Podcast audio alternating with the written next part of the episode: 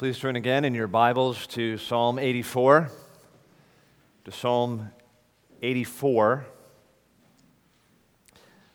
Uh, we're in a, a, series this summer, as we've done uh, every summer since we've been a church.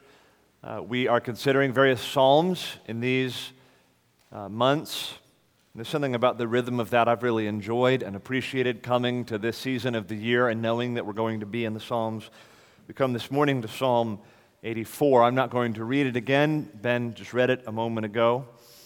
Uh, the exact context of this psalm is something of a mystery to commentators. The authorship is unknown. Some think it is, as that uh, subscript says, that it's a psalm of the sons of Korah. Uh, that could mean either it's by one of the sons of Korah or uh, for the sons of Korah. Some even think that David wrote this psalm. Uh, the authorship is not exactly clear, nor is the period in which this psalm was written. Uh, but it does say that this is a psalm for or to the sons of Korah. Now, the sons of Korah were special uh, singers, vocalists. They had certain choral assignments in uh, the gathered worship of God. And beyond that, uh, we learn in First Chronicles that they were also doorkeepers in the house of God. They were assigned to stand at the entrance of the house of God. More on that later in this message. Uh, so, Psalm 84, furthermore, is something of what could be called a pilgrim psalm, a psalm that centers around the idea of pilgrimage to the central worship place of God, whether that's the tabernacle or the temple. Uh, under the Old Covenant, under the law of Moses, each Israelite was required to make pilgrimage three times a year to the central place of worship, which at first was the tabernacle, the tent of meeting, which moved between the various tribes. That was the central meeting place where God's people were to worship him. Later, it became the temple. Uh, as David is sitting in a palace of cedar and smelling the cedars, uh, he, he, he thinks that surely it is right that we would build a temple for the Lord God. And it wasn't, of course, David who built the temple, but his son Solomon who built the temple. And then that replaced the tabernacle as the central worship place for the people of God. Whatever the case may be, uh, the law of Moses required that the people of Israel, three times a year, would make a pilgrimage to Jerusalem, to Zion, to the hill of the Lord, where the temple was, to worship God. And those three pilgrimages uh, are outlined for us in Exodus 23, verses 14 through 17, which highlight those particular seasons. Uh, the Israelites were to make their pilgrimages uh, at the Feast of Unleavened Bread, also known as the Feast of Passover. Uh, then the Feast of Harvest, which is what's being celebrated in Acts 2 at the Feast of Pentecost. And then the Feast of Ingathering, also known as the Feast of Booths or the Feast of Tabernacles. Uh, famously, Jesus in John 7 is visiting Jerusalem at the Feast of Tabernacles, and it's there he stands up on the great and final day of the feast and says, If anyone thirsts, let him come to me and drink. So the average Israelite, uh, technically, was only required to visit the temple three times per year. Uh, we should not imagine that the average Israelite was able to access the temple every week. That would not have been feasible for every Israelite. Now, there were special individuals, special exceptions made, like the royal family, certain attendants to the worship of God that were permitted to go more frequently, but most Israelites did not enjoy that privilege. Uh, they, they were not like in the situation that we're in, that weekly they were going to a church gathering uh, in the way that we think of that today. There were three special times a year when they would go to the temple to gather to worship God. So, to go to the house of God, as you can imagine, if you are one of those Israelites who only enjoyed that privilege three times a year, what a special occasion it would have been on one of those special feast days when you can gather and go with the people of God to the hill of God to worship Him in His temple. You may be familiar, if you know the Psalms well, you may be familiar, with certain Psalms that are known as songs of ascent. There's a number of these Psalms in our Bibles. Uh, the, the primary collection of them is in Psalms 120 through 134. And these were songs that the Israelites would sing as they ascended to the hill of the Lord to worship God. And it's quite stirring and instructive to read those Psalms 120 through 134 and to see the sorts of things that were in the minds and hearts of the people of God as they ascended the hill, preparing to gather with God's people to worship God in His presence. I personally think Psalm 84 in some ways belongs in that category. It is a pilgrim psalm, it anticipates a pilgrimage to the house of God. Now, it's probable the psalmist is not on his way to the house of God, but he's longing for the day when he will be. He's thinking about when he will next be in the courts of the Lord. Now, looking at the psalm, some commentators believe that this psalm is structured around three statements of blessing. Uh, one is found in verse 4, another in verse 5, and the final one in verse 12. Now, I'm not going to follow that structure that many of the commentators identify in this sermon this morning, uh, nor am I really going to give a straightforward exposition of Psalm 84. Rather, I want us to consider certain portions of this psalm, and I want us to ask the following question What does Psalm 84 teach us about gathered worship? Or to use the old phrase, corporate worship. What does Psalm 84 teach us about gathered worship, and particularly the believing posture toward gathered worship. So I'd like to open up this psalm and some of the portions therein under three main headings. Consider with me, in the first place, the psalmist's longing for gathered worship. The psalmist's longing for gathered worship. Please look again at verses 1 and 2. How lovely is your dwelling place, O Lord of hosts! My soul longs, yes, faints for the courts of the Lord. My heart and flesh sing for joy to the living God. The psalmist begins with a declaration of the loveliness of God's house. He delights in the loveliness and the beauty of the temple courts. Uh, of course, Solomon's temple was stunning in its beauty, elaborate and ornate in its design. It's striking to read the description of Solomon's temple in 1 Kings chapter 6, just to note all the gold that was expended on the temple, everything overlaid and, and inlaid with gold in the temple, and how stunning it would have appeared when the sun's rays uh, uh, uh cast upon that gold as God's people ascended the hill to worship God. And of course, the temple's uh, august and glorious appearance was designed to bespeak something of the glory of God Himself. The transcendent beauty of the courts of the Lord were meant, or by design, uh, to evoke something of the transcendence and beauty and glory of the Lord Himself. And no doubt the psalmist found the temple to be in some ways awing and inspiring. And perhaps he felt captivated by its architecture and its elaborate interior design. He even may have felt some measure of sacred nostalgia uh, connected to the experiences he had had within those walls and those temple beams. Maybe you've had a similar experience with a particular building. Maybe it's maybe even the church building you grew up in and that you attended as a kid. If you come from a high church background, typically in Catholic circles or Anglican circles, they value architecture a lot more than low church Baptists like us. And maybe if you have that kind of a background, you think about those buildings and you think, wow, that was really striking. That was uh, really something. But of course, for the psalmist, though he certainly would have special associations with the building itself, what makes the temple loveliest of all to him was not principally the external beauty of the temple, but the very real fact that the temple was the special dwelling place of God. There in the temple, God was said to dwell. God's special presence, his special presence, was manifest there in a special way. And there in the temple, his people experienced the unusual, some ways mysterious, nearness of God. It was in the gathering of God's people in the temple that God disclosed his presence to his people, and they experienced, in the context of the gathered worship of God, something of special fellowship and communion with him. And, and this is no doubt what constituted the loveliness of the temple for the psalmist. It was God's dwelling place. That's what made this temple court so special. Even more than all the ornate adornments, even more than all the gold, it's that God, in some sense, lived there. He made himself known there. He revealed himself, disclosed himself to his people in a special way through the temple courts.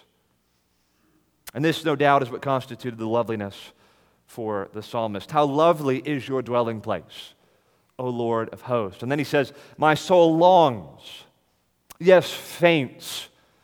That language is imagining someone who perhaps is parched and needs a drink, and you're fainting, looking for water or for food to eat. My soul longs, yes, faints for the courts of the Lord. My heart and flesh sing for joy to the living God. It should be translated, cry aloud for the living God. My soul longs, my soul faints for the courts of the Lord. I want to be in the house of God. These words are redolent of another psalm that is also a psalm for the sons of Korah. Maybe you've thought of it already, Psalm 42. You don't need to turn there. But the first two verses read as follows As a deer pants for flowing streams, so pants my soul for you, O God. My soul thirsts for God, for the living God. When shall I come and appear before God? You hear the yearning, like a deer that's panting for flowing streams. My soul faints. When will I come and appear before the living God, the longing to be with God among his people in God's house. Well, back in our passage in Psalm 84 2, the psalmist says, My soul longs, yes, faints, for the courts of the Lord. He wants to be where God is. He longs to be gathered with the saints in the worship of God, in that special place where God has revealed that He will make Himself specially known. It's as though no matter where He was in the world, He is looking forward to the next time when He can be in gathered worship with God's people in God's special presence. Some of the commentators believe that this psalm was perhaps written at a time of exile for Israel a time in which God's people were deprived of access to the temple? If so, uh, you could imagine the sense of longing to be back in Zion's city, to be back in Jerusalem, and to be once again in the holy courts of the Lord. Others believe this psalm was written in a more ordinary season for Israel. Uh, but even still, you would have had this longing to be in the temple at the appointed seasons, uh, to be able to ascend the hill of the Lord. When's it going to be my turn to come? When is that, that season coming when we can together ascend uh, to the mountain of God and to the temple?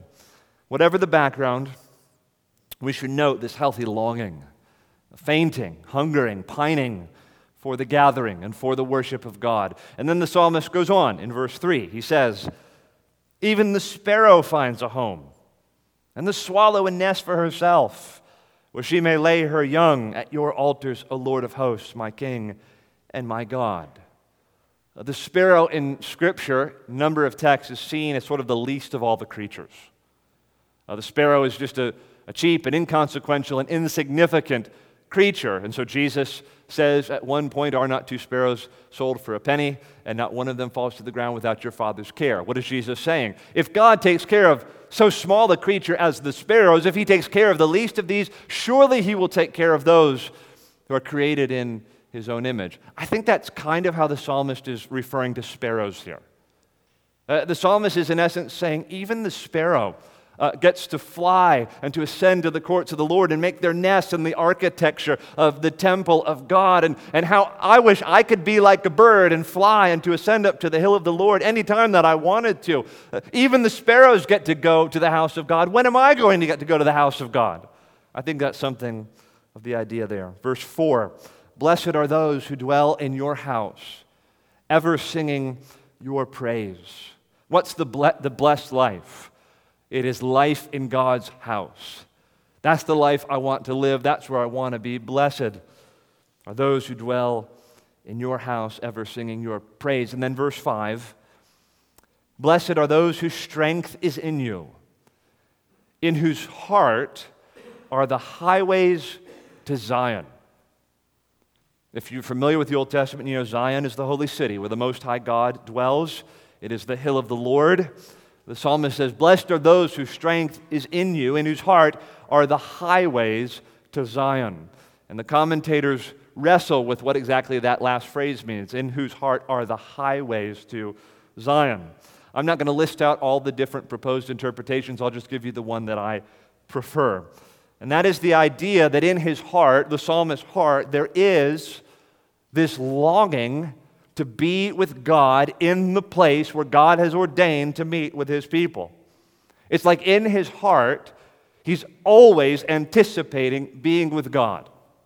Thus, his heart is like a, a highway to Zion. That's where my heart's going. My heart's an open highway headed toward the worship of God. That's where I want to be. In his heart are highways leading him to Zion. He feels this inner magnetic pull to the hill of the Lord. That's where I want to be. His heart is like a highway to Zion. I wonder if you uh, know the song, it's kind of an older standard. Uh, I left my heart in San Francisco. Uh, you know, I think it's Tony Bennett who made that song most popular. I'm sure Frank Sinatra did it, and some of those other guys. Listen to these lyrics. The loveliness of Paris seems somehow sadly gray. The glory that was Rome is of another day. I've been terribly alone and forgotten in Manhattan. I'm going home to my city by the bay. I left my heart in San Francisco, high on a hill. It calls to me to be where little cable cars climb halfway to the stars. The morning fog may chill the air. I don't care. My love waits there in San Francisco, above the blue and windy sea. When I come home to you, San Francisco, your golden sun will shine for me. You hear the longing. He wants to be in San Francisco, the city by the bay, and he's, he's thinking, he's pining, he's yearning to be back in that city with its streets and its cable cars. And there it is in the sun, high up on a hill. And he could be in Paris or Rome or Manhattan. He knows, though, he's ultimately not home. He's lonely. There's this longing at all times to be back in the city by the bay. It's actually not entirely unlike what I think the psalmist is communicating in verse 5, except in his case with a much more sacred ambition. And that is to be in the hill of the Lord, to be with the people of God gathered in the place where God makes his special presence known. It's like he's saying at all times, that's where I want to go. That's where I long to be. My heart is like a highway leading me to Zion. And no matter where I am in the world, the place I belong, the place that is my home, the place where I most wish to be is to be among God's people in that place where God's presence is specially made known. That's the first point. The psalmist's longing for gathered worship. Now consider with me, secondly, the psalmist's expectation of meeting God in the context of gathered worship. The psalmist's expectation of meeting God in, gathered, in the context of gathered worship. Look again at verses 1 and 2. How lovely is your dwelling place, O Lord of hosts. My soul longs, yes, faints for the courts of the Lord. My heart and flesh sing for joy to the living God. What we see here is that for the psalmist to come into the sanctuary of God, the house of God, to come into the temple courts, was to come to God Himself. Gathered worship was the environment in which God would make His special presence known, and thus to long for the temple, to long for the tabernacle in earlier days, to long for the courts of the Lord would be to long for an encounter with God Himself. The temple is lovely, as we have already seen, because God dwells there. I can meet Him there. It's said to be his dwelling place, and therefore to say, I love the temple, I love the courts of the Lord, is to say, I love God. I want to be with God. I want to be in his presence.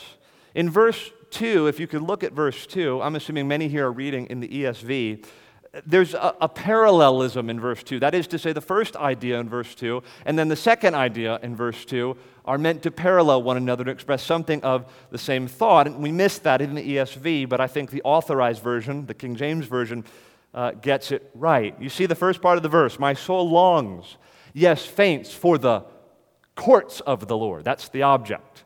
I'm longing for the courts of the Lord. And the next phrase, actually a parallel thought, should probably be translated My heart and flesh cry aloud for the living God which I, I, think is more precisely the idea. I don't think the psalmist is saying, I long for the courts of the Lord, and then when I get in the courts of the Lord, I can't wait to start singing the first song. I'll sing for joy to the Lord. What he's saying is actually the same thing in both of those lines. He's saying, I long for the courts of the Lord, and my, my soul longs also, cries aloud for the Lord. He's saying, these are one and the same things. To want to be in the gathered worship of God is a parallel thought to wanting to be with God Himself. He longs for the temple. He longs for the courts of the Lord. He cries aloud for God. Same idea. He's not primarily thinking, you know, I just can't wait uh, to ascend the hill and, and to see all of that gold. Just can't wait to see it. I can't wait to be inside uh, the courts of the Lord and to smell uh, the cedars. He's not thinking, I wonder what skit they'll have this time or if they're going to sing my favorite song. No, he's thinking, I want to come into the courts of the Lord, into the dwelling place of God, into the assembly of his people, because it is there that God has pledged himself to meet with me. That's why I want to gather with the Lord's people. I want to come into the house of God because God has revealed that He is there in a special way. I go because I want Him. I go to the gathering of the Lord's people, to corporate worship, because I want to have dealings with God.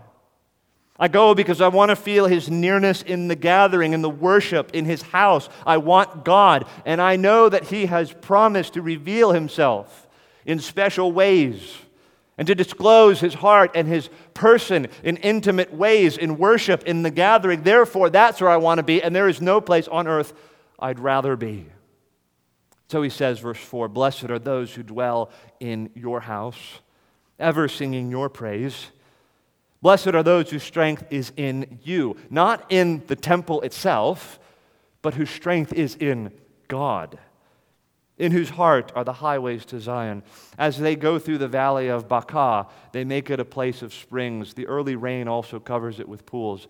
I don't have time to explain the context of verse 6. You can study it on your own. I'll just say this if you're in a season of trial and hardship and difficulty, that verse is for you and should inform your thoughts about the worship of God.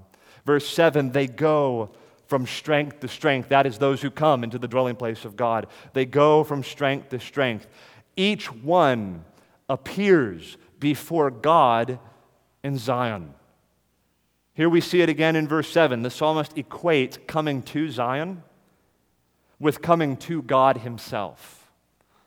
Coming to the city of God, into the house of God, into the dwelling place of God, is one and the same of appearing before God Himself. To come to worship is to come to meet with God. You have to appreciate this. It's so important that we see this in Psalm 84. The psalmist comes to gathered worship, and as he does, he has the sense, the confidence that he comes to meet with God himself. What attracts him? What draws him to the house of the Lord? The singular attraction is that God manifests himself there. God is pleased to dwell in a special way by His Spirit in the midst of His people when they gather to worship Him. I was reading a book this week by a pastor named Jason Meyer. He was John Piper's successor at Bethlehem Baptist Church in Minneapolis, and he's writing a book on Martyn Lloyd-Jones, and he made the comment in that book when Dr. Lloyd-Jones, one of the greatest preachers of the last century or so, when Dr. Lloyd-Jones took the position at Westminster Chapel in the heart of London, he immediately removed various skits and special music that were part of the program at Westminster Chapel, and Jason Meyer makes this context, uh, uh, uh, uh, note by way of context. He says it's because Dr. Lloyd Jones believed that in the worship of God, God alone was the only attraction. What draws God's people into corporate worship? What is attractive and lovely and magnetic about the worship of God? It is God Himself. It is the promise that He Himself has pledged to meet with His people in a special way when they gather together, and that is the psalmist's confidence. Okay, the third and final point. We've seen the psalmist longing for gathered worship, the psalmist's expectation of meeting with God in the context of gathered worship. Thirdly and finally, consider with me the psalmist's prizing of gathered worship. The psalmist prizing, like win a prize. The psalmist prizing of gathered worship. And I just want you to look at one verse here. It's in verse 10. For a day in your courts is better than a thousand elsewhere. I would rather be a doorkeeper in the house of my God than dwell in the tents of wickedness. Having shared his longing for gathered worship, his expectation of meeting God in gathered worship, the psalmist concludes with an assessment with an accounting, a testimony of the value of coming to the house of God and gathering with his people to worship him. And he says he prizes just one day in the courts of the Lord than a thousand elsewhere. You kids, this is probably elementary or middle school age math. Uh, how many years is a thousand days? Do you know it? It's right around three years, a little bit more than three years. So, what's the psalmist saying? It's better to spend 24 hours in the house of God, gathered with his people to worship God, than it is to spend three years anywhere else. You name the place. Anywhere in the world, you could get three years there or 24 hours in the house of God. And the psalmist is saying, Give me those 24 hours with God's people in God's presence. If you're a member here, if you've been coming here for any length of time, you know me, you hear my illustrations, you know the things that I like. I love going to baseball games. Nothing like a Mets game when you walk out of that tunnel and you see the green field for the first time and that smell of peanuts and beer and Cracker Jacks and all that stuff, the smells of the ball game.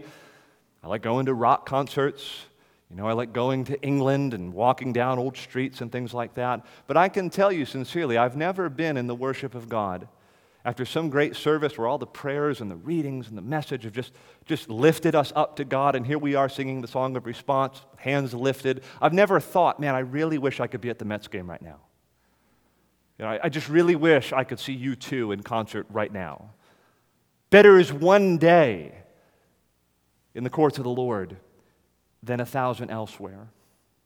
And he says, I would rather be a doorkeeper in the house of God.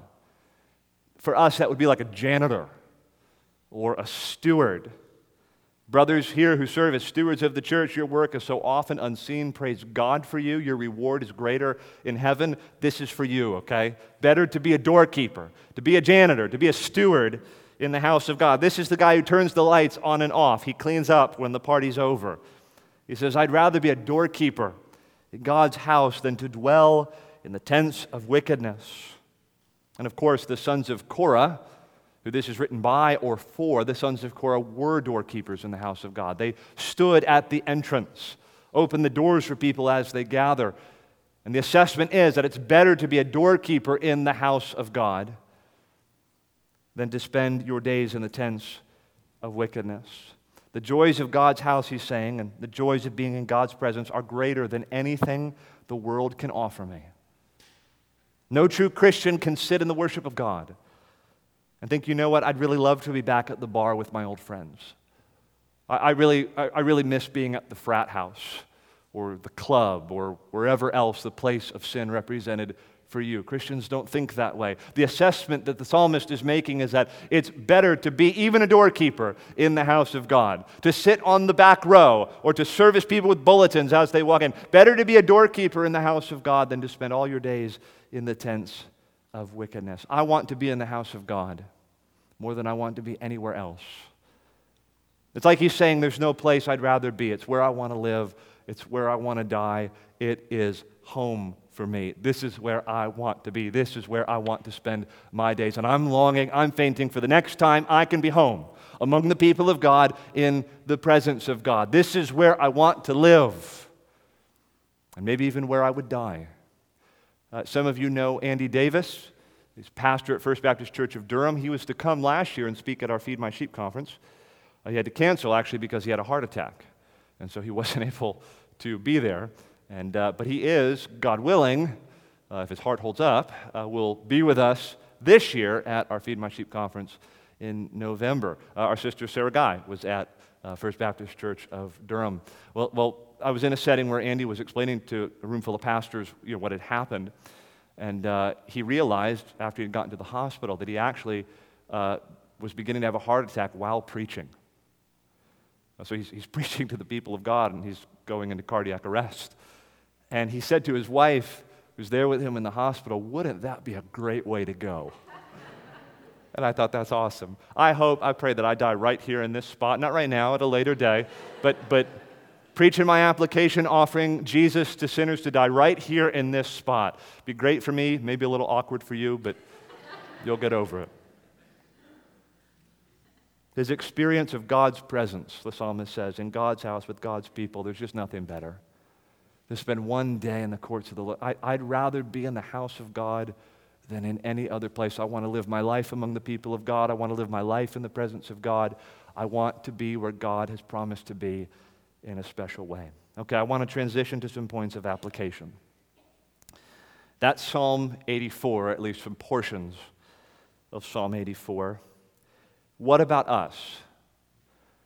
What does this psalm, written by or for the sons of Korah, with its perspective on worship in Zion and worship in the tabernacle or the temple 3,000 years ago, what does this psalm have to do with us?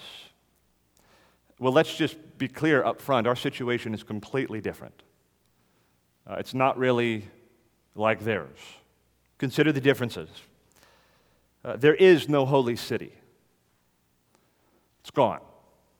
Uh, we don't make a pilgrimage uh, to any particular place, to any particular city. We're not like uh, Muslims who would make a pilgrimage to Mecca. We're not like medieval Roman Catholics who would make a pilgrimage to Rome. We don't, we don't make pilgrimage as Protestant Christians. We, we don't have a sacred city, a special city that is associated with the special presence of God. Consider further, there's no temple anymore. No temple covered with gold. No hill in Zion that we could ascend to come into the special presence of God in the temple courts. Temple's long gone. Solomon's temple was destroyed, that beautiful and elaborate sanctuary for God, it, it's, it's gone.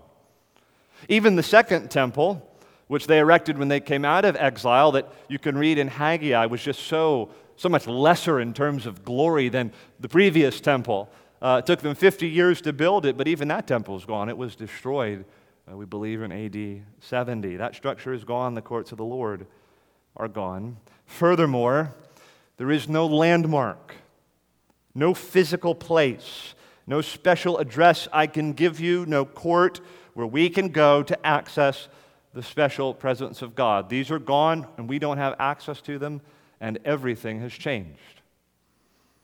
Indeed, it has changed. Does that mean Psalm 84 is irrelevant for us? What about us in the new covenant? Well, when you turn to the New Testament and you consider the theme and the subject of worship, there are certain very basic, fundamental, yet pivotal truths that we must appreciate if we're to understand the Bible's holistic teaching on gathered worship. So here's three basic but pivotal truths that we must appreciate as New Covenant worshipers. Number one, Jesus Christ, our Lord and Savior, is the temple. Jesus Christ, our Savior, our Lord, the Son of God, is the temple. John chapter 2, Jesus says, Destroy this temple, and in three days I will raise it up. And what do they say to him? It took us 46 years to build this temple. And, and will you raise it up in three days? And what do we read in John? But he was talking about what? The temple of his body, right? And it says, afterwards, after he had risen from the dead, his disciples remembered the thing that the Lord had said to them, that he was speaking of the temple of his body. He's saying, I'm the true temple. In some sense, I replace the temple. And so he could say, even in Matthew 12, verse 6, as he's commenting on the temple, what does he say there? He says, I tell you something greater than the temple is among you. Something better than the temple has arrived. In other words, I'm here the Son of God sent from the Father, and I am the central access point to God. The special presence of God is located in me and all those who are united to me. Something greater than the temple has come, and thus the Lord can say in Matthew 18, verse 20, where two or three are gathered together in my name, in union with me, where two or three are gathered together in my name, I am with them also. You have to recognize that's a special promise that goes beyond your quiet time in your closet. God is, in a sense, wonderfully with you when you are in His Word and in prayer in your closet. But this is a special manifestation of the presence of God that comes when the people of God gather together in the name of Jesus to worship Him. And He, as the new temple, brings the presence of God to those who are united to Him. Not a physical address anymore, but a living person who is with us. Can't go to number 10 Zion Street and there access the presence of God. Jesus says, You will access God through me. Something greater than the temple has come. A second and fundamental truth about New Covenant worship the gathered worship of God will not be confined to one set location. The gathered worship of God will not be confined to one set location, but we learn will be wherever God's people are gathered to worship Him. The gathered worship of God, not going to be confined to one particular address or one particular spot on the map. Rather, it will be wherever God's people gather to worship Him. John 4, the account of the woman at the well, she's a Samaritan woman. What does she say to Jesus? Ah, aha, sir, I perceive that you are a prophet. Our, our, fathers worshipped on this mountain. Speaking of Mount Gerizim, where the Samaritans believed that God's special presence was made known, there was a divide between Samaritans and Jews. Our fathers worshipped on this mountain, Mr. Prophet. But, but you say uh, that God is to be worshiped in Jerusalem. Which one is it? What does Jesus say to her? Woman, I tell you, the hour is coming when neither on this mountain, Mount Gerizim, nor in Jerusalem will the true worshipers worship the Father, but the hour is coming and is now here. When the true worshipers will worship God in spirit and in truth, even now the Father is seeking such to worship him. Even now, He's seeking those from among the peoples of the world who will worship him in spirit and in truth. God is spirit. And those who worship him must worship him in spirit and in truth. The age is shifting, Jesus is saying. The hour has been coming. Everything was anticipating this, and it is now here. When neither on Mount Gerizim or on Mount Zion will people access the Father, but wherever people are, indwelt by the Spirit of God and worshiping God according to the truth, those who will worship God will worship Him in spirit and in truth. And this is because God is spirit. He can't dwell in temples made by hands. God is spirit, and those who worship him will worship him in spirit and in truth, which means we can worship God in living room, 5209 Huntscroft Court. We can worship God in the classroom down the hall, worship God in the basement of this building, Worship God out in the parking lot, as we did for a month or so there during COVID. Worshiping God in a lovely building like this. You could worship God in a cathedral in London. You could worship God under a mango tree in Zambia. The location is not the point. The presence of God's Spirit in the midst of His gathered people is the point. And Jesus is saying now in the new covenant, my presence, my worship will not be associated with a particular mountain or a particular address but with the people of God who come in union with Christ and dwelt by the Spirit of God when they gather to worship in spirit and in truth. A third and final point we need to appreciate about our situation in the new covenant. And in some ways, it's the most basic and most important. And that is that we have access to God now through Jesus Christ, who is the mediator of a new covenant. We have access to God now through Jesus Christ, who is the mediator of a new covenant. I was going to read portion of Hebrews chapter 12. For the sake of time, I will not. But there in Hebrews 12, the writer to the Hebrews is comparing the inferior glory of, of the situation the Israelites were in when they came to the mountain of God that was covered with smoke and a cloud. But he says, We now come to the holy city of God. And we come to God through Jesus Christ, who is the mediator of a new covenant. I hope by now we're all familiar with 1 Peter chapter 2 verses 4 through 5. We were in those verses a few months ago. I'll read them for you. This is what we learned. 1 Peter 2.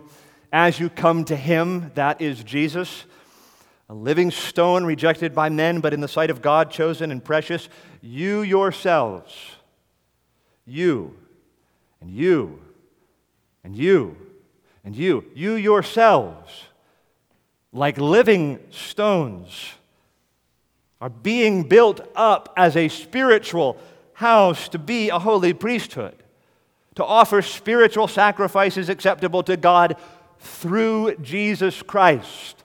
What is Peter saying?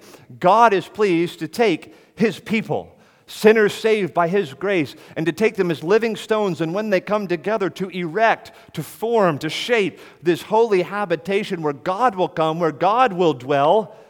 And all of this is ours through Jesus Christ. Through what the Lord has done, our mediator has made a way whereby we have better access.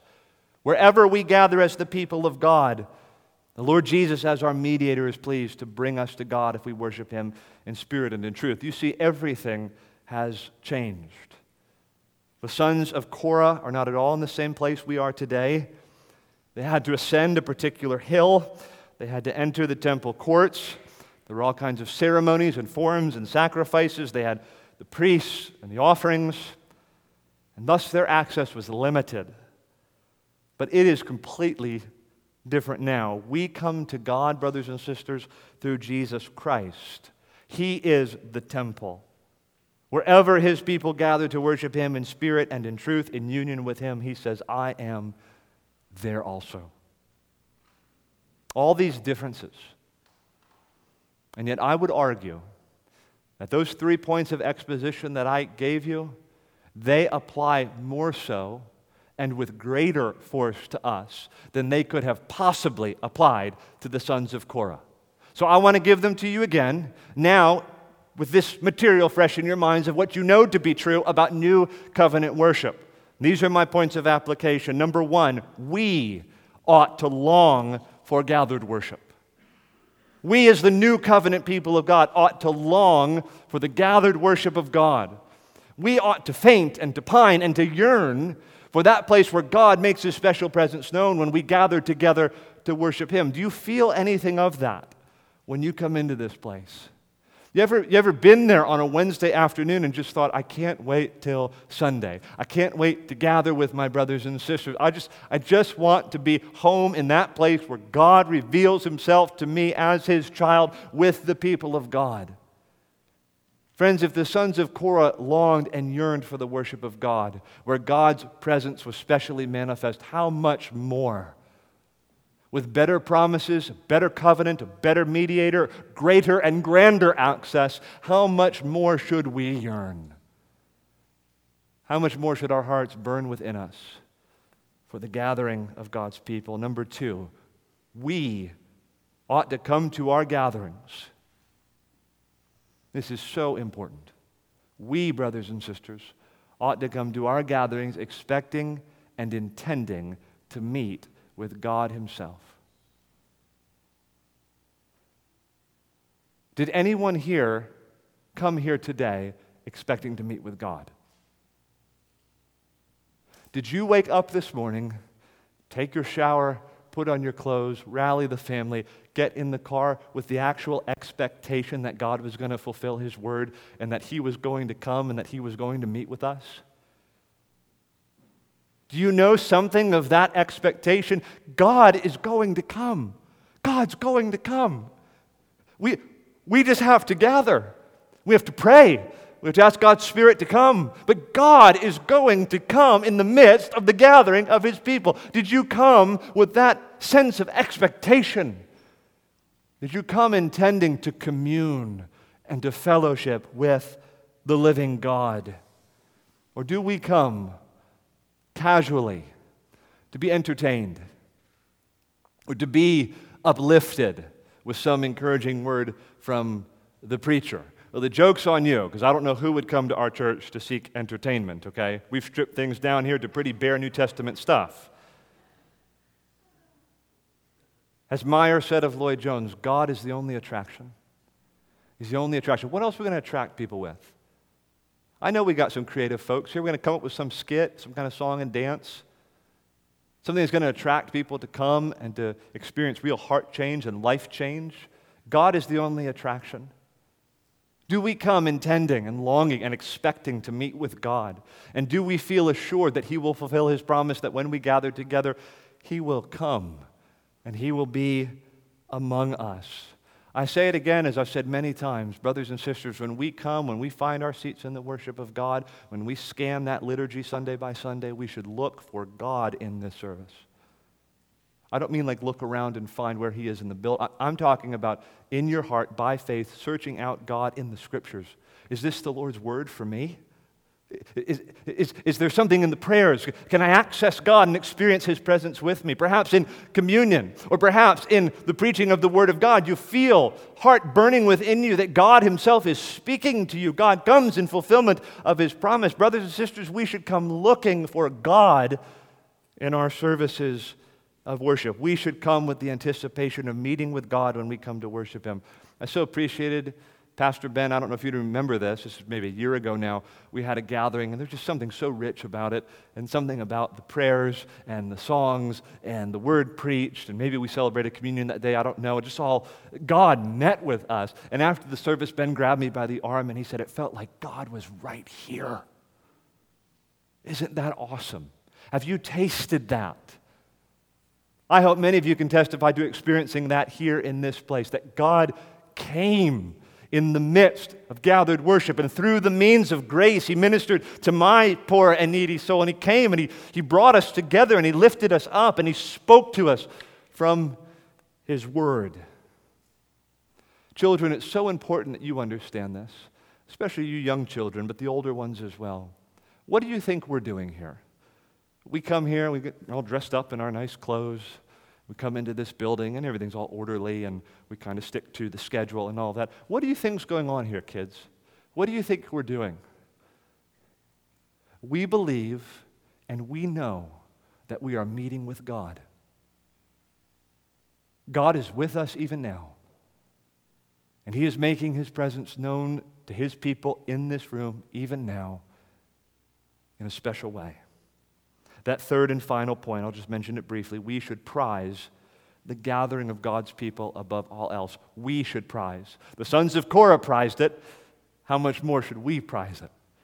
We should prize the gathering of God's people. We should prize new covenant worship all the more. Our attitude, brothers and sisters, should be wild horses couldn't drag us away from the assembly of the Lord's people. This gathering must be to us like a well in a desert like a harbor for weather, weather-worn ships that are coming in from the sea. This ought to be a place of refuge for us, a place of safety for us, a rock for us. It should be, be like a hideaway for the people of God to come and to be among the people of God. How sweet and awesome is the place with Christ within the doors.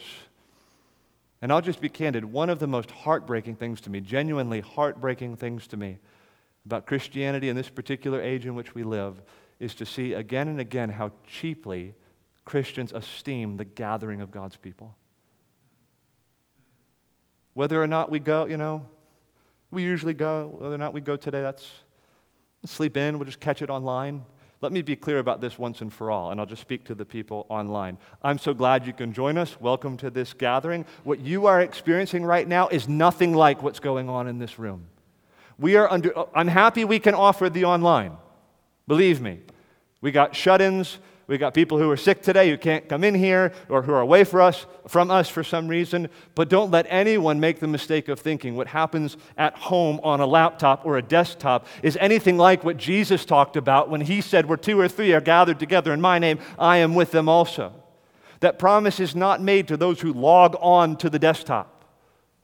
There is something extraordinary and special and a promise that is pledged to assemblies, to gatherings. And we've said this as elders, we're presently happy to continue offering the online thing, but if we discover that it is becoming some kind of supplement or substitute to the regular gatherings, we will cut that thing off so fast if it begins to misserve our regular gatherings. The people can be this way in our age. Well, we'll catch it online or we'll listen to it later. Uh, whether we go or not. I know for most of us, probably all of us, the last year and a half was really hard. The whole COVID pandemic. And look, we had to shut things down, like legally, we had to shut things down. And so, you know, we had a little substitute. I would come in and I would preach a message. What a joke that was in comparison to this. We did that for eight weeks or so. Happy to do that. It's the best we could do in light of what was going on. And then little by little, we began to gather more and more, and, and, and the numbers got bigger, and more folks were able to come back. And listen, for very legitimate reasons, I'm aware, for legitimate reasons, Many were not able to be in this place to gather to worship with us. Some people had pre existing conditions. Some people were in a higher at risk category. Some people were taking care of aging relatives. Some people were healthcare workers who had a particular stewardship in the hospitals. I'm not indicting anybody's motives in staying home. I will say this I hope that if there was a prolonged season where you could not be among the people of God, I sincerely hope you were miserable. It's not a joke. I hope it was agonizing for you. How would the sons of Korah think about being deprived of the worship of God. Did you miss us? And did you miss this? The gathering of the people of God? That special context of blessing where the means of grace are extended. God's people, together with united hearts and united spirit, come to worship God, and God, in fulfillment of his promise, comes and dwells among us and ministers to us. Not saying anybody sinned, but I hope one thing God has worked. If, if we don't learn this lesson, shame on us. I hope that God worked within us a renewed longing and hungering and fainting and yearning for the gathering to be among God's people where His special presence is revealed and made known. We should prize this day, brothers and sisters, above every day of the week. I've said this before, I'll say it again. The 90 minutes that we are gathered together here every Sunday are the most important minutes of your life. I don't care who you are or what you do. I don't care what your job is, how much you earn. I don't care how long it's been since you saw your family or your in laws. These 90 minutes are the most important minutes of your life. I don't care if you're on the brink of coming up with a cure for cancer. You are never more who you are as God's child than when in the assembly of the people of God to worship God. And we are never more a church than when we are gathered together. I say this to people all the time, people who email online, want to get to know the church, or they're trying to learn about the church. I say, You need to come to our assemblies, got to come to our gatherings. This is Emmanuel Church, gathered in the presence of God, under the means of grace and under His word to worship Him with united heart. We should prize the worship of God. I hear this old saying sometimes, sometimes in membership interviews or in other settings. Um, it's kind of lampooned in our day, but people will talk about their old Baptist upbringing or their fundamentalist upbringing, and they'll say, Well, you know, Dad, we were there every time the doors were open. Now, I understand why people say it that way. You know, if what they mean by that is that it was an indication of some sort of dead religious formalism and mom and dad were doing this to kind of earn their way to heaven or something like that. Uh, we were there every time the doors were open, and that was kind of just where the car went.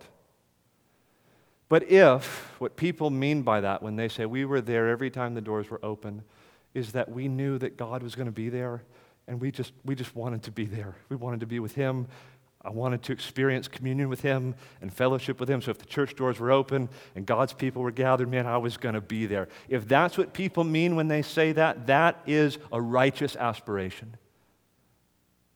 To be with God's people whenever those doors are open, wherever God's people meet, and whenever they do so. This is the last thing I'll say. I anticipate in this room and in this sermon, there are three types of people. There are some of you here, Christians, who your hearts are, are yearning for something like what I'm talking about. Yes, that's why I've come. That's why I've come. And that's what I've experienced by God's grace and His kindness. I've known, I've known the presence of God in the worship of God. That, that's one type of person here. There's a second type of person here. You're a Christian. You're a genuine Christian, a sincere, born again Christian who has faith in Jesus Christ. But as I've been sharing these thoughts from this psalm and Psalm 84 and some of the points of application, you've been, you've been wondering, you've been a bit puzzled. I don't think of worship this way. No, Pastor Alex, I did not come with those kinds of associations into this gathering this morning. Listen, it's okay. It's okay. What do you need? You need two things. Again, I'm assuming a genuine Christian here who's in this state. Number one, you need to think differently about what's going on here.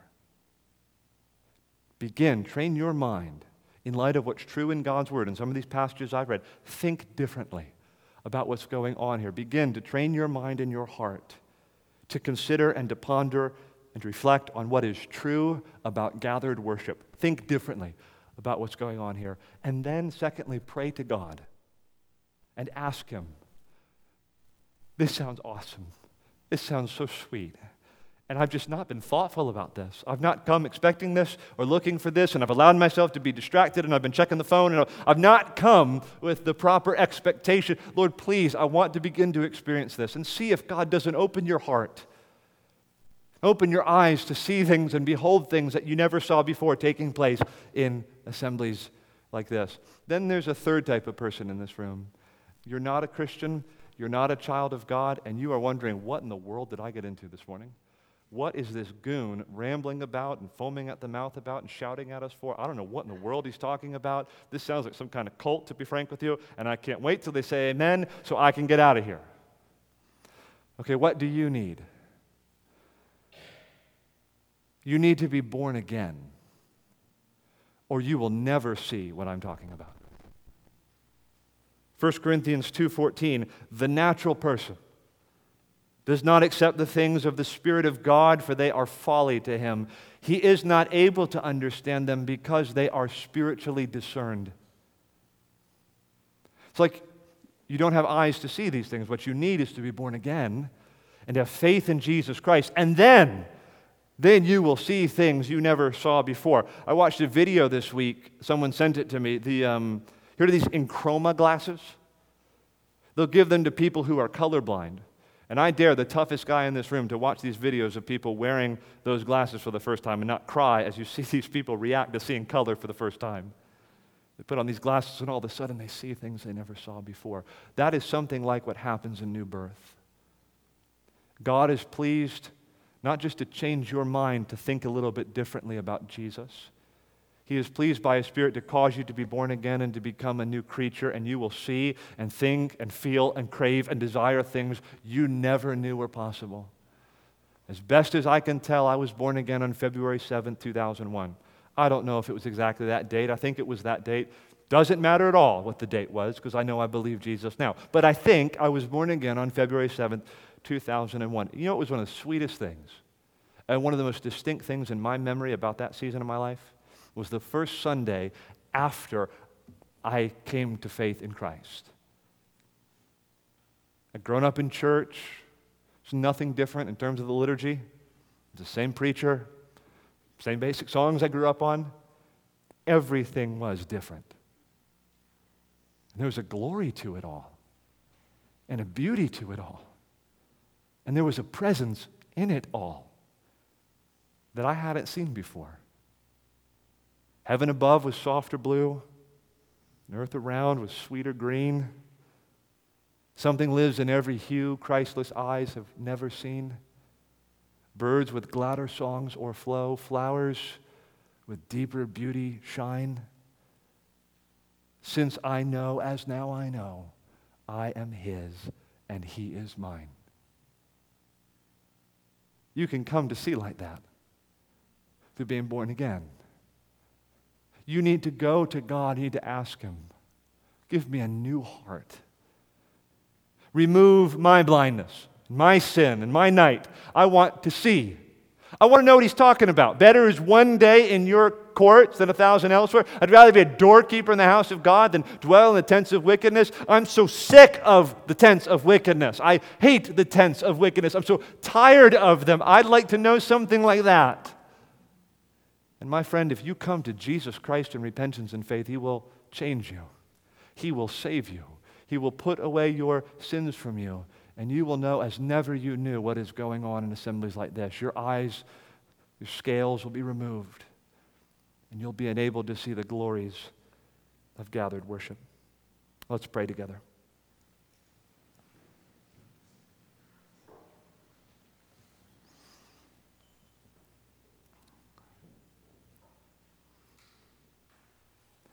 Our Father in heaven, it's a stirring thing to read Psalm 84 and to see how your people in that age craved to be in your presence among your people.